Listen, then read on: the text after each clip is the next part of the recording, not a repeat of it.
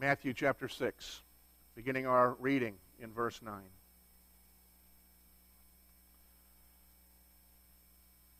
Pray then like this Our Father in heaven, hallowed be your name. Your kingdom come, your will be done on earth as it is in heaven. Give us this day our daily bread, and forgive us our debts as we also have forgiven our debtors. And lead us not into temptation, but deliver us from evil. For if you forgive others their trespasses, your heavenly Father will also forgive you. If you do not forgive others their trespasses, neither will your Father forgive your trespasses. The word of the Lord. May he bless us with it by granting us understanding and shaping our lives. Man visiting Epcot Center in Orlando kind of mused aloud to his friend.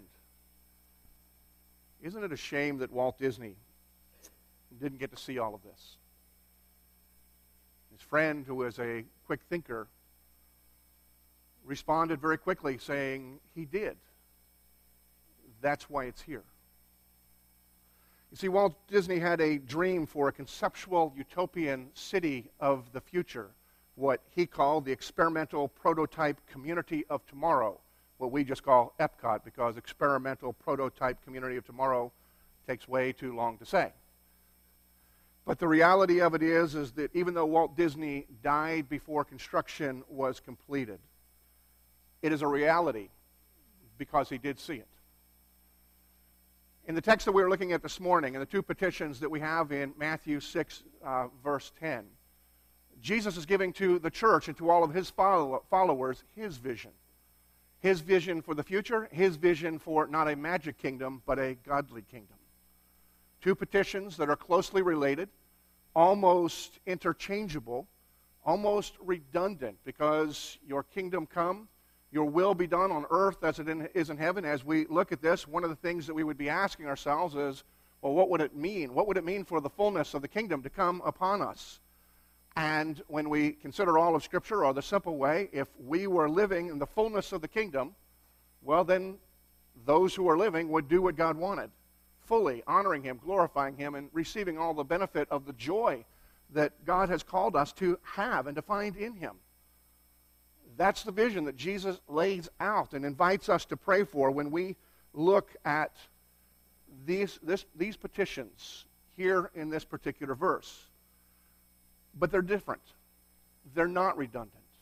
Their closeness is important. It's a very common technique that's employed in the Bible when authors want to bring attention to something that is significant or very important. And the closeness of these two petitions to one another are a reminder to us and should grab us and, and tell us this is the vision that Jesus has.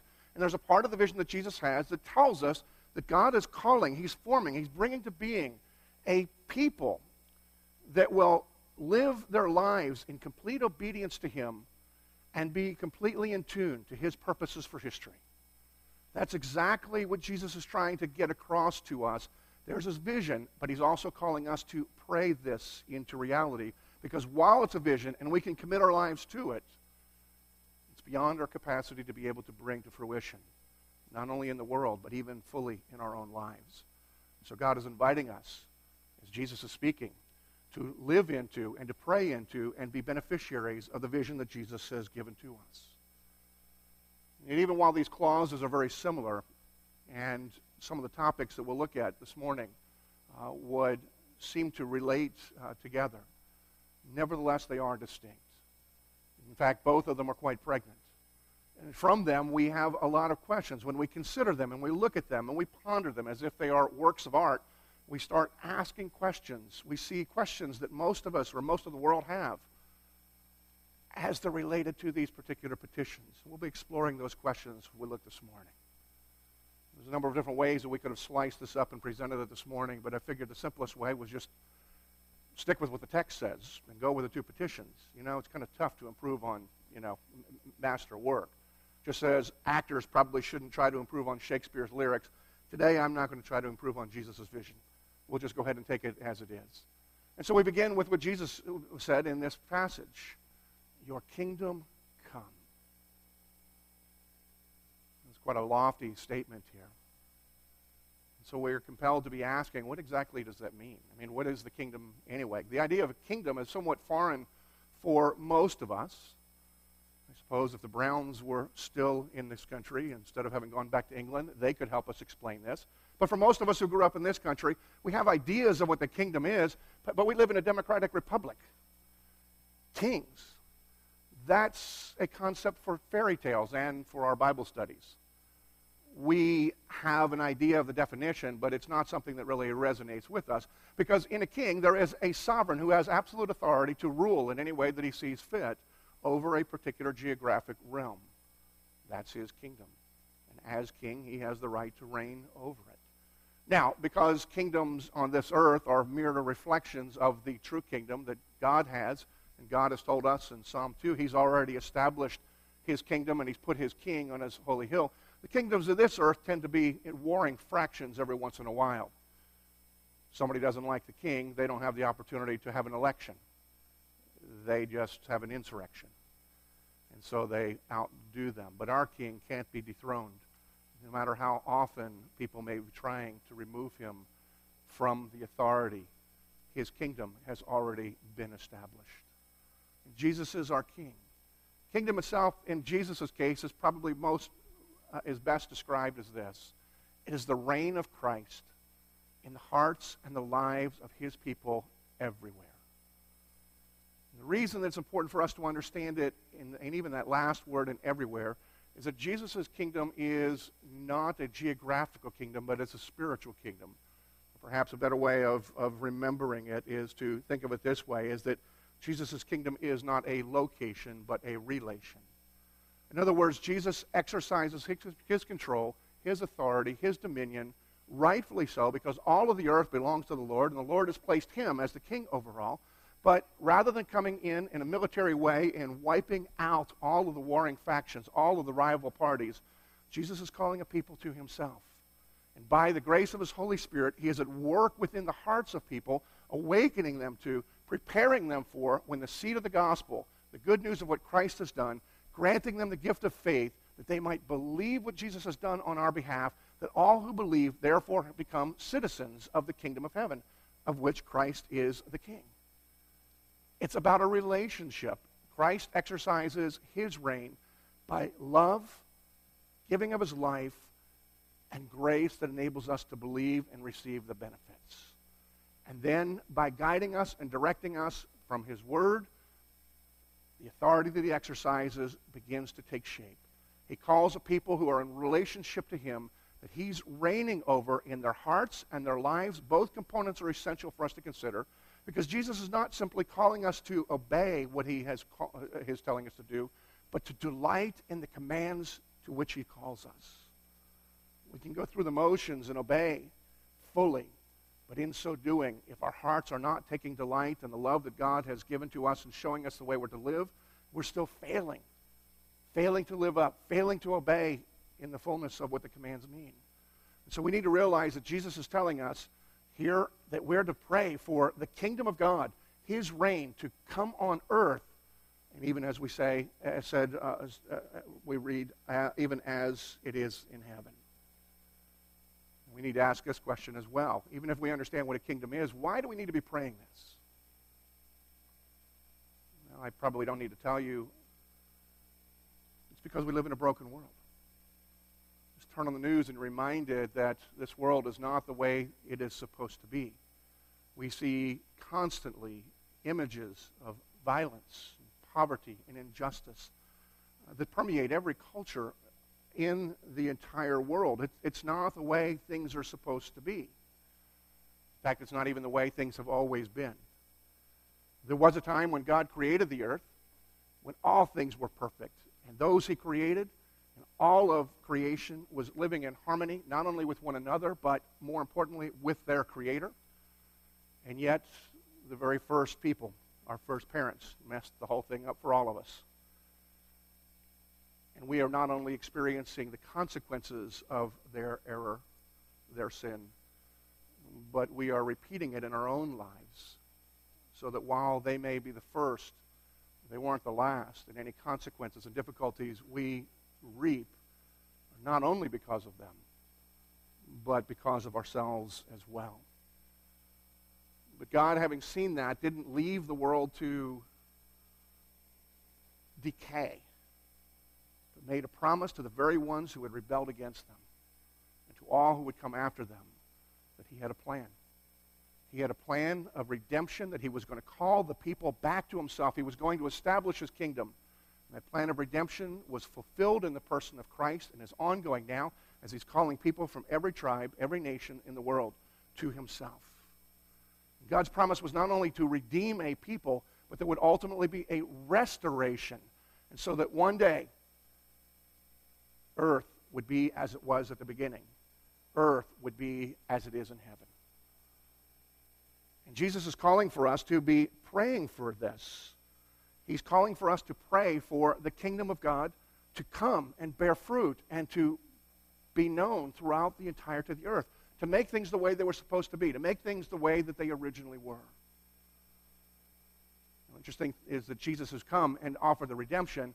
Also, when he came, declared something that has perplexed people for quite some time. And it is, in one sense, confusing, at least experientially.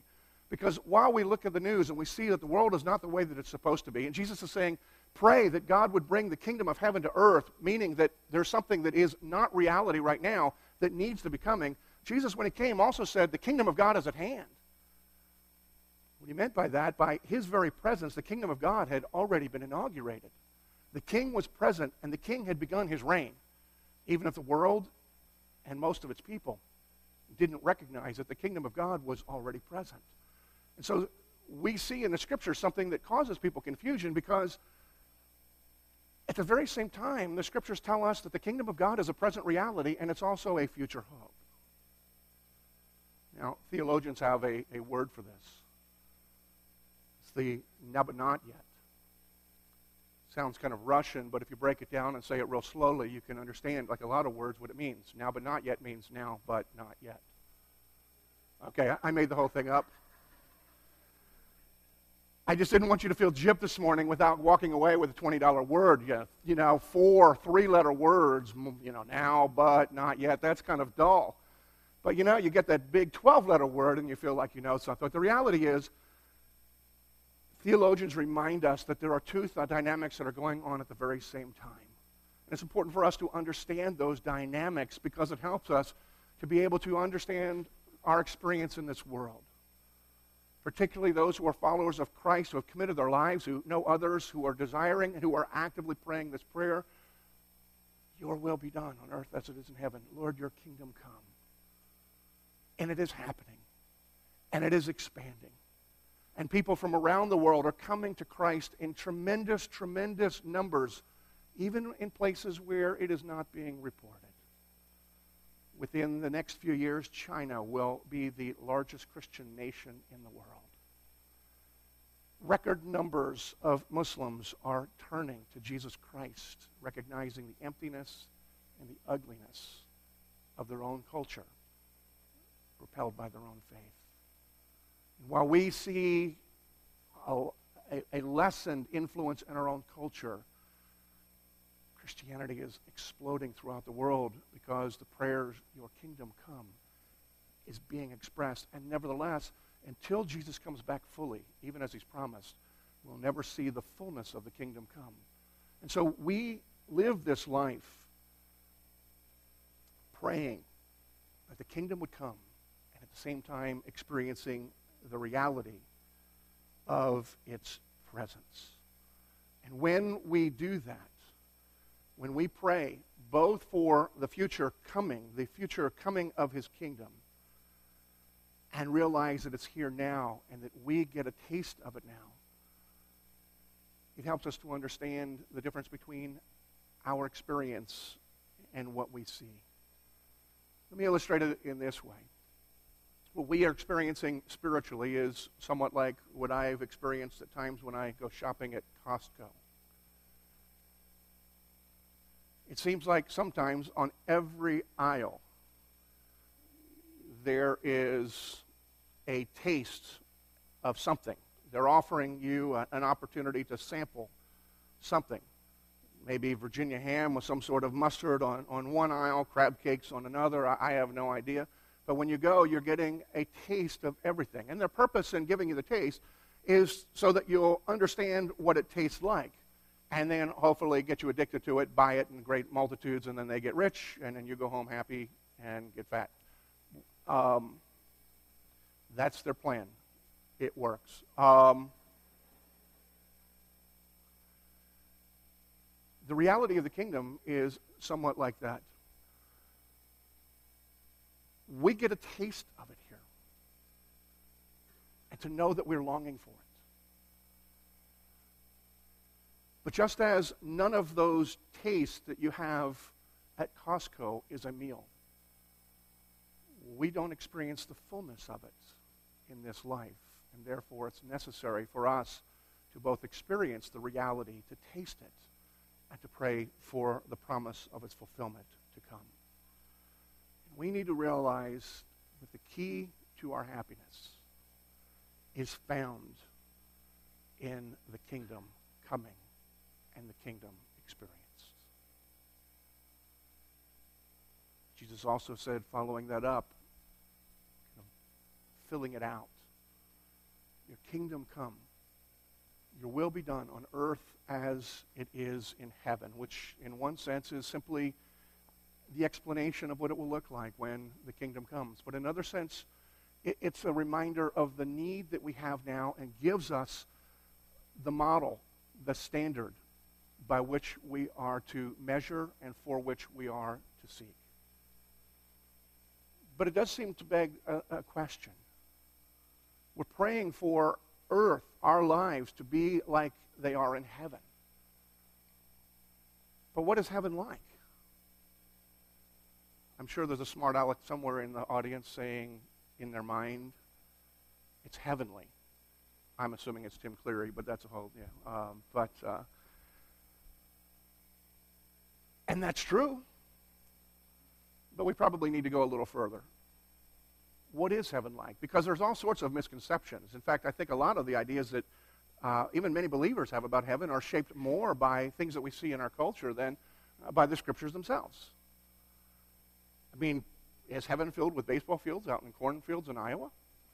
I mean, apparently that's a one possibility that Hollywood has proposed to us. We're coming out of the holiday seasons. Is it true that in heaven that every time a bell rings an angel's getting his wings? I mean, there's an awful lot of bells. Most of us have this idea, even though some of us recognize it's not true, but we still have this concept.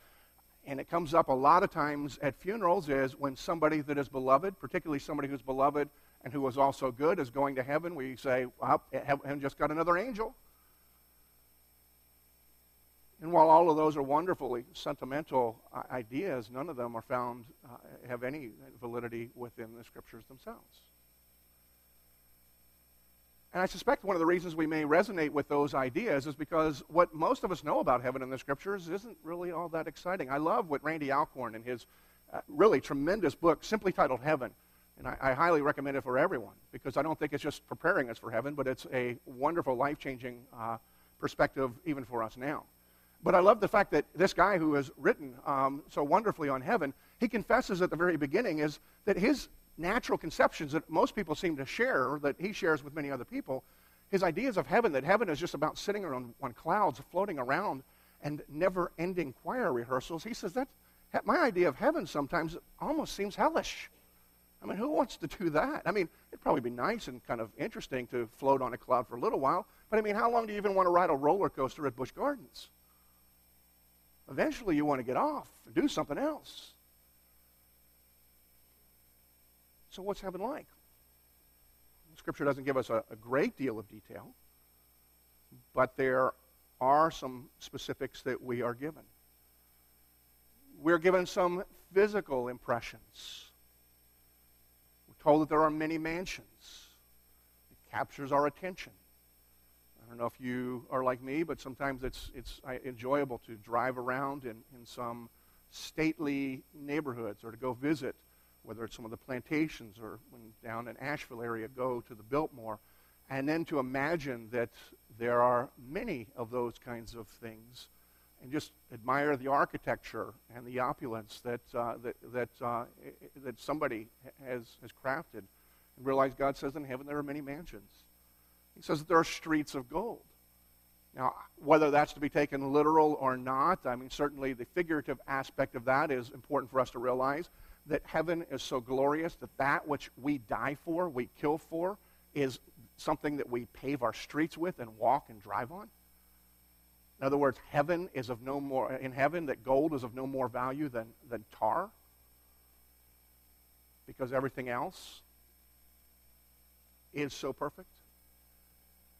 Or maybe things actually are. The streets actually are literally paved with gold. I'm not going to probably hang, uh, I'm not going to hang my reputation one way or the other on that. But I do believe that God is telling us something whether it is a physical reality or whether it is a concept to help us to gain an appreciation of just how beautiful, how spectacular heaven is, we are given some physical impressions of what the place is going to be like. We're also given some ethical impressions. First of all, we need to recognize that heaven is the place where God's glory shines so brightly that people are both drawn to it and repelled from it at the same time It's kind of like looking at the sun or an eclipse. You can't help but look, but, you know, not a good idea.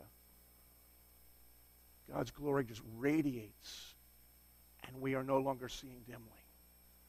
And we are drawn to him, and at the same time, recognizing, seeing it so brightly, we realize how holy God is. In heaven, God's name is perfectly hallowed.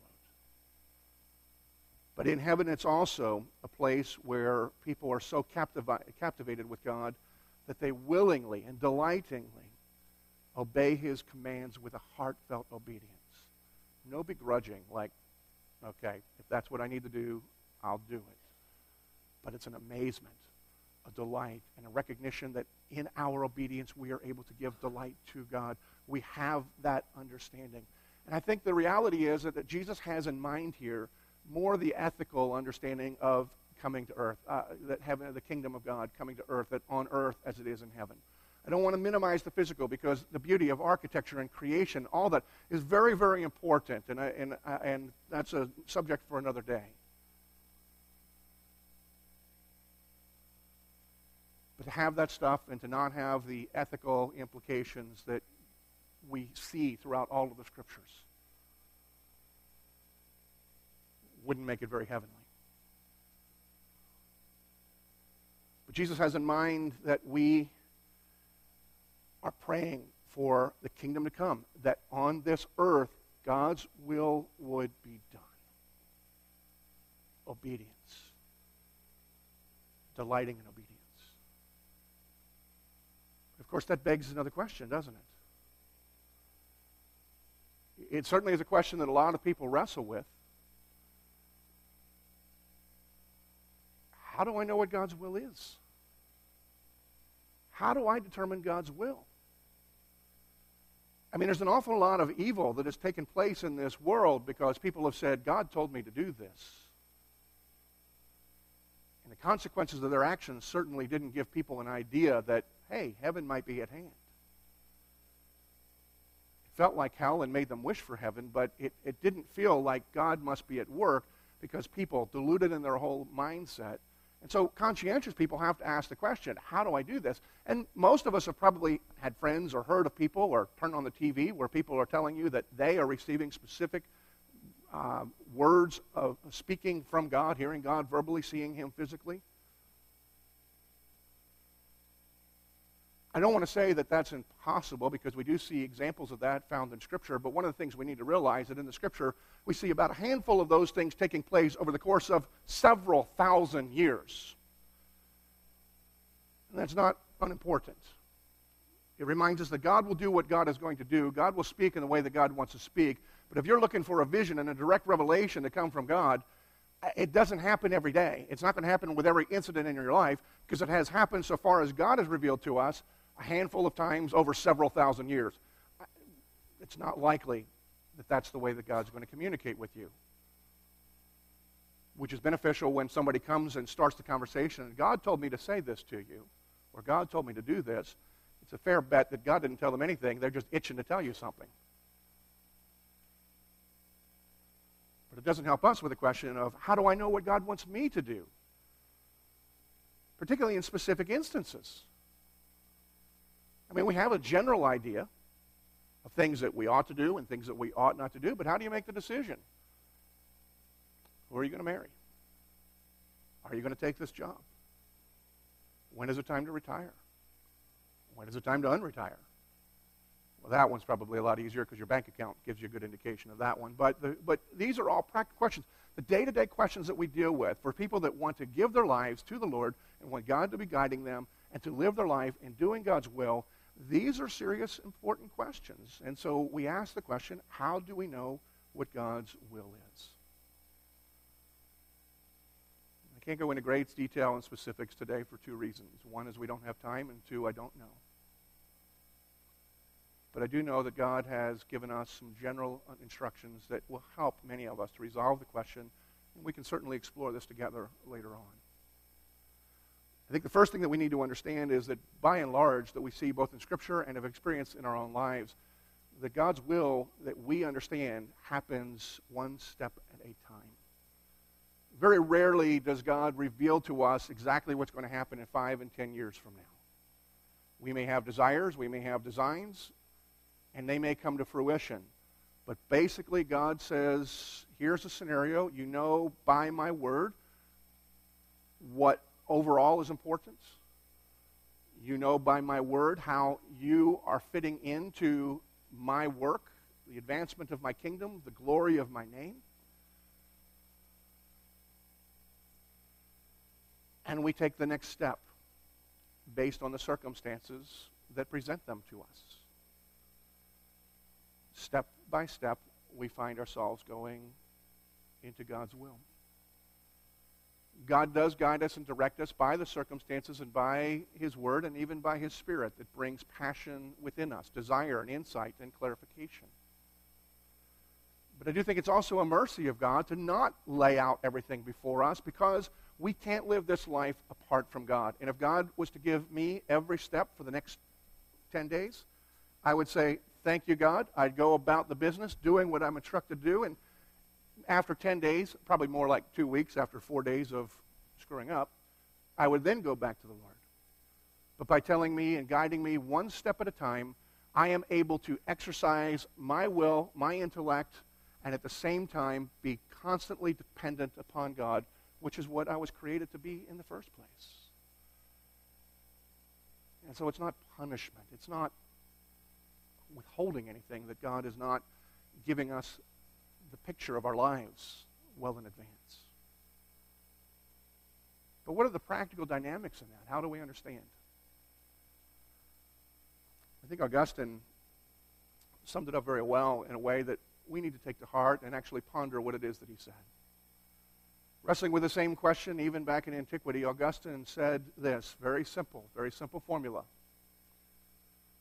his answer to how do we know uh, what, how to obey God, he said, Love the Lord your God with all of your heart, your mind, and your strength, and then do as you please. Now, we need to ponder that for just a moment because it sounds like a checklist at first. Okay, I love God. I love, okay, I did something for God. I thought about God. and But he's not saying just express something get through the formalities. What he's saying is a radical giving of yourself to the glory and to the purposes of God. To delight yourself in God, to love Him with all of your mind, growing in your understanding of who God is. And so, therefore, you have an understanding of who God is, what His values are, and how He would, how he would function, and what, what brings Him delight. To love Him with all of your heart is not just to grow theological knowledge, is but to recognize how He has stepped into history and redeemed us and made us His children. And when we respond to the love that He's given us, we love Him in return. And therefore, our decisions, what we desire to do, will be whatever it is that brings Him pleasure and glory and honor. And then with our strength is we act in ways that will be consistent with what we know to be true of God and what will bring Him desire what Augustine is saying is give yourself fully to God in all dimensions of your life, and then you ask yourself a simple question What do I want to do, having my mind? Is it a perfect guidance? It's not, but it is a biblical guidance. Because we read in Philippians chapter 2, verse 13, it is God who works in you, both to will and to work for his good pleasure. What Paul is saying there, after that beautiful doxology and presentation of Christ, is saying, You too, are, our attitudes ought to be just like Jesus. And now, when we commit ourselves to that, and then we look back, we find that it's God who is working passions within us. Now, we need to be aware that our hearts are deceitful, and sometimes we make decisions that are not accurate to what God would want. We have our own selfish desires. But we live in grace and repentance.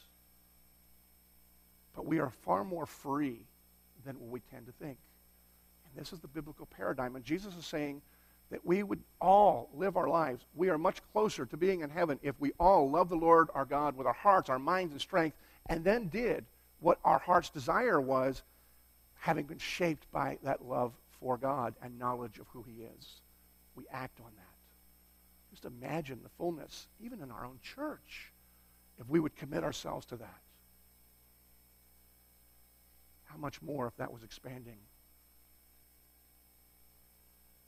in our culture and throughout the world? But Jesus isn't calling us just to discern what God's will is, He's calling us to do God's will. And it's a very pointed thing that we need to understand.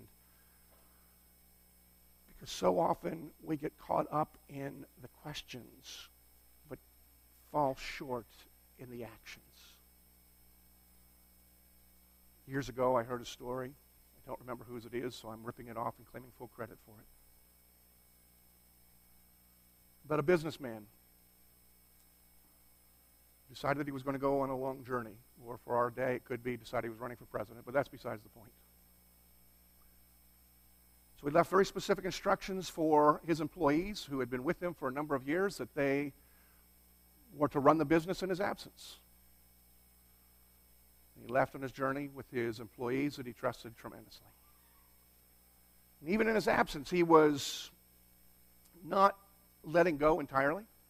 He would periodically write letters letting them know what was going on and kind of his thoughts, his values, and instructing them on how these values can be lived out and worked out in the workplace, and trusting that they would be able to implement those things even in his absence. They, they'd been there with him, they should be able to handle this. Sometime later, he came back, somewhat unexpectedly. They knew he was coming back, but they weren't sure exactly when. They weren't expecting him in a particular day. And he walks into his office place, and he finds the place different. Only a couple of people dutifully working at their desks. The place, while certainly not a pigsty, was somewhat unkempt, not the way that had left. It clearly had not been the attention to detail and to keeping things up the way that they ought to be. And he looked around and was a bit frustrated. And so he started looking for his senior um, leaders to find out where they are. And he found them all in the back room, sitting back, drinking coffee, kind of chuckling, yeah, some work out on the desk. But nobody seemed to be doing a whole lot. And he walked in, and they were excited to see him. And he had mixed feelings. He was excited to see them, but he also was tremendously disappointed. He was confused as to what was going on here. And he said, What is going on? And they didn't understand what he meant. They said, What do you mean, what's going on? Well, are you, what's going on with the company I left you? And they were still somewhat perplexed. Have you been following the instructions that we have worked out together? more or less? Did you receive any of my letters? To which the most senior of the lead, uh, leaders of the business said, Oh, absolutely. They were great. I mean, there was some tremendous stuff in those letters that you gave to us. In fact, some of us get together once a week and we, we've committed ourselves to studying them. A few of the more committed people are even memorizing some of the better lines. And exasperated. He said, But what have you done with them? What do you mean, do with them? We studied them, we memorized them, we tell other people about them. What do mean, do? At this point, you've probably figured out, or you're just not awake enough yet, to realize this is the parable of the kingdom. It's exactly what Jesus has done. He has come and lived amongst us for a while, and we had the full body of the entirety of his word of the Old Testament. And he had even explained how he is visible in them and the implications for our lives. And even in his physical absence, by his inspiration of his Spirit through his apostles and other servants, he has given us his letters to express his heart, his desire to guide us in the way that we are to live. And many of us who are in this denomination, in this church, in this tradition, that are conservative and value that word, we have committed ourselves to studying, answering the questions, and even memorizing and proclaiming, and yet we find ourselves falling short in the obedience, and particularly the heartfelt obedience.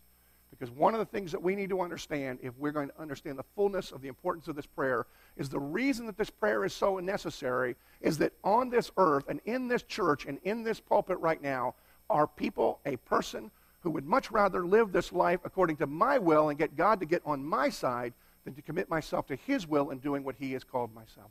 That's the brokenness and the sinfulness that we all share.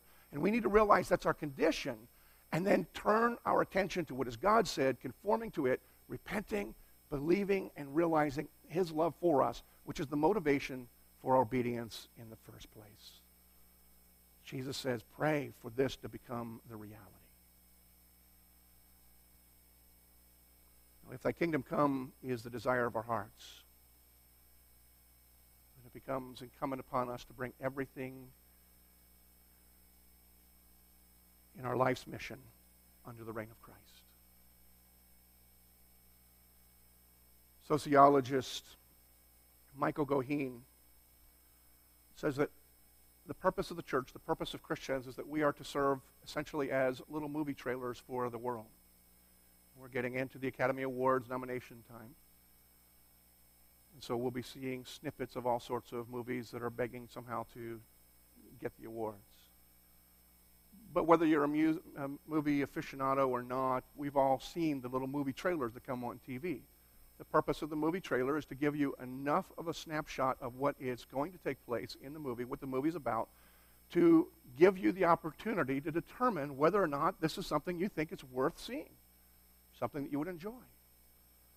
What Michael Goheen is telling us is that our purpose in this life is to live the lives, those who are called by the name of Christ, to live this life in such a way that the world around us that does not yet know the love of Christ can see through the way we live our lives, the way that we live our lives together, and the passions of our lives as to whether the coming kingdom of heaven is an attraction that they want to be part of. See, Jesus gives us this prayer as a commission. In other words, here is the priority of our lives. We want the kingdom to be coming back. It should be. When we realize it's not our priority, we have an opportunity to repent. But it's not just a prayer, but it is a calling. It's not just a calling, it is a prayer. But the two work together because we now, now live our lives focused to bringing honor to God, to hallowing His name by doing His will heartfelt obedience and realizing that the task that is God is calling us to is beyond us, we also pray that God would be at work. When we pray, Your kingdom come, Your will be done on earth as in heaven, we are praying for two things. That it is first done in us, and that it is second spread through us to the nations, to people who are living without hope. But as God is at work through us, more and more come to Christ, we see the kingdom snapshot growing. I'm not going to go into the eschatological discussions as to whether or not we're going to usher the kingdom in or whether we will only serve as a snapshot. Camper will answer that question for you. But it really doesn't matter because God has called us to a glorious purpose, promised His grace, and to be with us and reoriented our lives for His glory. We come to this table and we are reminded yet again that the kingdom is both a present reality and a future hope. This table is a taste of the kingdom to come, but a reminder of what has already been done. You see, Jesus said, This bread is my body, it's broken for you. In other words, it's a, it's a representation of what Jesus has come as the king and how he has secured a kingdom for himself, which is to lay his life down and take upon himself the punishment that we deserve. At the same time, we are told that it is a foretaste of a feast that is to come, that is both real and metaphorical. In other words, it's a celebration when you will have what brings you the greatest delight, because God, who loves you, is preparing and providing it. Jesus says to those who are his followers to come to this table and to come frequently, and to eat and be reminded of all that it signifies. This morning we are reminded of what Jesus has done and what he's promised to do. We live within that tension, but as we taste what Christ has done, we hunger for what will come. But as we hunger what will come, we also see our hearts changed, our lives following. This table is for all who believe in Jesus Christ and who are members of any Bible believing church. Come to feed your faith. If you're not a believer in Christ or you're not a member of any church, we would ask that you not participate, not because we want to begrudge, but because we don't want you to profess what is not that you believe. There's no magic by simply going through the action. The benefits of this table come only through faith because the scripture says that there are consequences coming to this table in a way that is unworthy. Chief among that is coming and not believing in what Christ has done and what Christ has promised. At the same time, we come as people that are prepared by confessing our sin. So I invite us now to take a moment where each of us goes before the Lord and confessing our sin and our doubts, knowing we confess to one who loves us his invitation to us to do this is not for condemnation, but for restoration. So let's go quietly before the Lord now.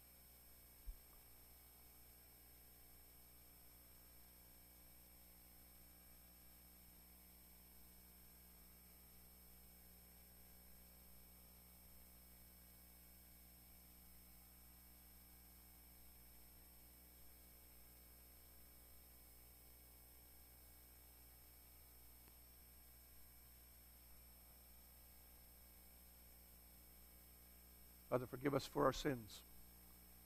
Thank you for Christ in whom our sins are and have been forgiven. Kindle within us faith that leads to joy, that brings you delight, even as we eat and drink the elements of this table. We pray in Christ. Amen. I invite the elders to come up at this point this morning as they will serve you in, in your seats the body and the blood of Christ.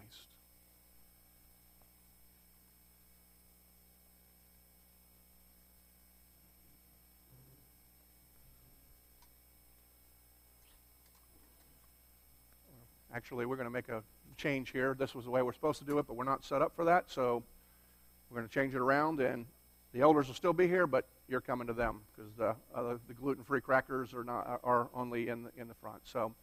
Um, all right.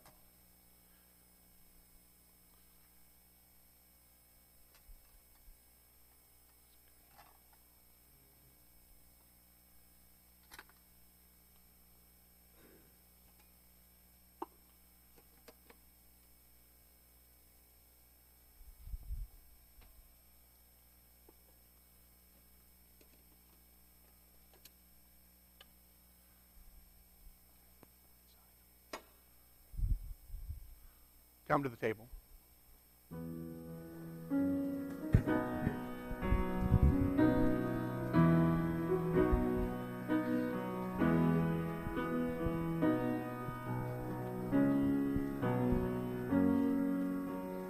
Oh, to see the dawn of the darkest day,